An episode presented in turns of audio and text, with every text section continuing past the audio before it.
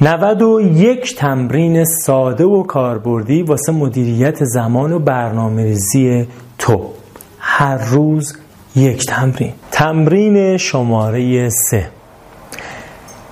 اگه این دوره رو از اول دارید مرور می‌کنید فیلم شماره یک یا تمرین شماره یک این بود که ما مهمترین عامل اطلاف وقتمون رو پیدا کنیم. من امیدوارم وقت گذاشته باشی بهش فکر کرده باشی و نوشته باشی. چون امروز باهاش کار داریم. کار امروز ما اینه که چه کارش می‌تونیم بکنیم؟ اون عامل اطلاف وقته اون چیزی که داره عمر تو تلف می‌کنه رو چیکار کنیم؟ من با شماره یک کار دارم. ممکنه چهار تا سه تا ده مورد باشه که وقت تلف کنه. من با بقیه فعلا کاری ندارم. گام به گام می‌خوایم بریم جلو. امروز می‌خوایم به اون عامل شماره یکمون فکر کنیم.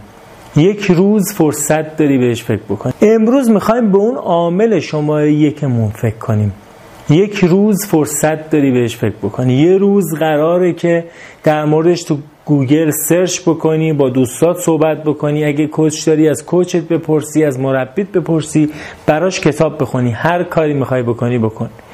عامل اتلاف وقت اون شماره یکی چیه واسه تو؟ اونو پیدا کن. پیداش کردی. امروز براش راه حل پیدا کن. ببین چطوری می‌تونی کنترلش کنی.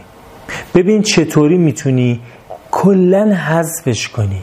یا کلا مدیریتش کنی بهینش کنی. به هر شکل ممکن به هر روشی که می‌شناسی و بهش اعتقاد داری و بهش باور داری و می‌دونی که در حوزه توانایی تو هست انجام بده و کنترلش کن. خیلی مهمه. تمرین کن و اگه دوست داشتی نتایج تمرینت رو هم با من به اشتراک بذار. این تمرین شماره سه از 91 تمرین کوچک و قدم های آهسته و پیوسته که تو سه ماه آینده می‌خوایم با هم بریم جلو.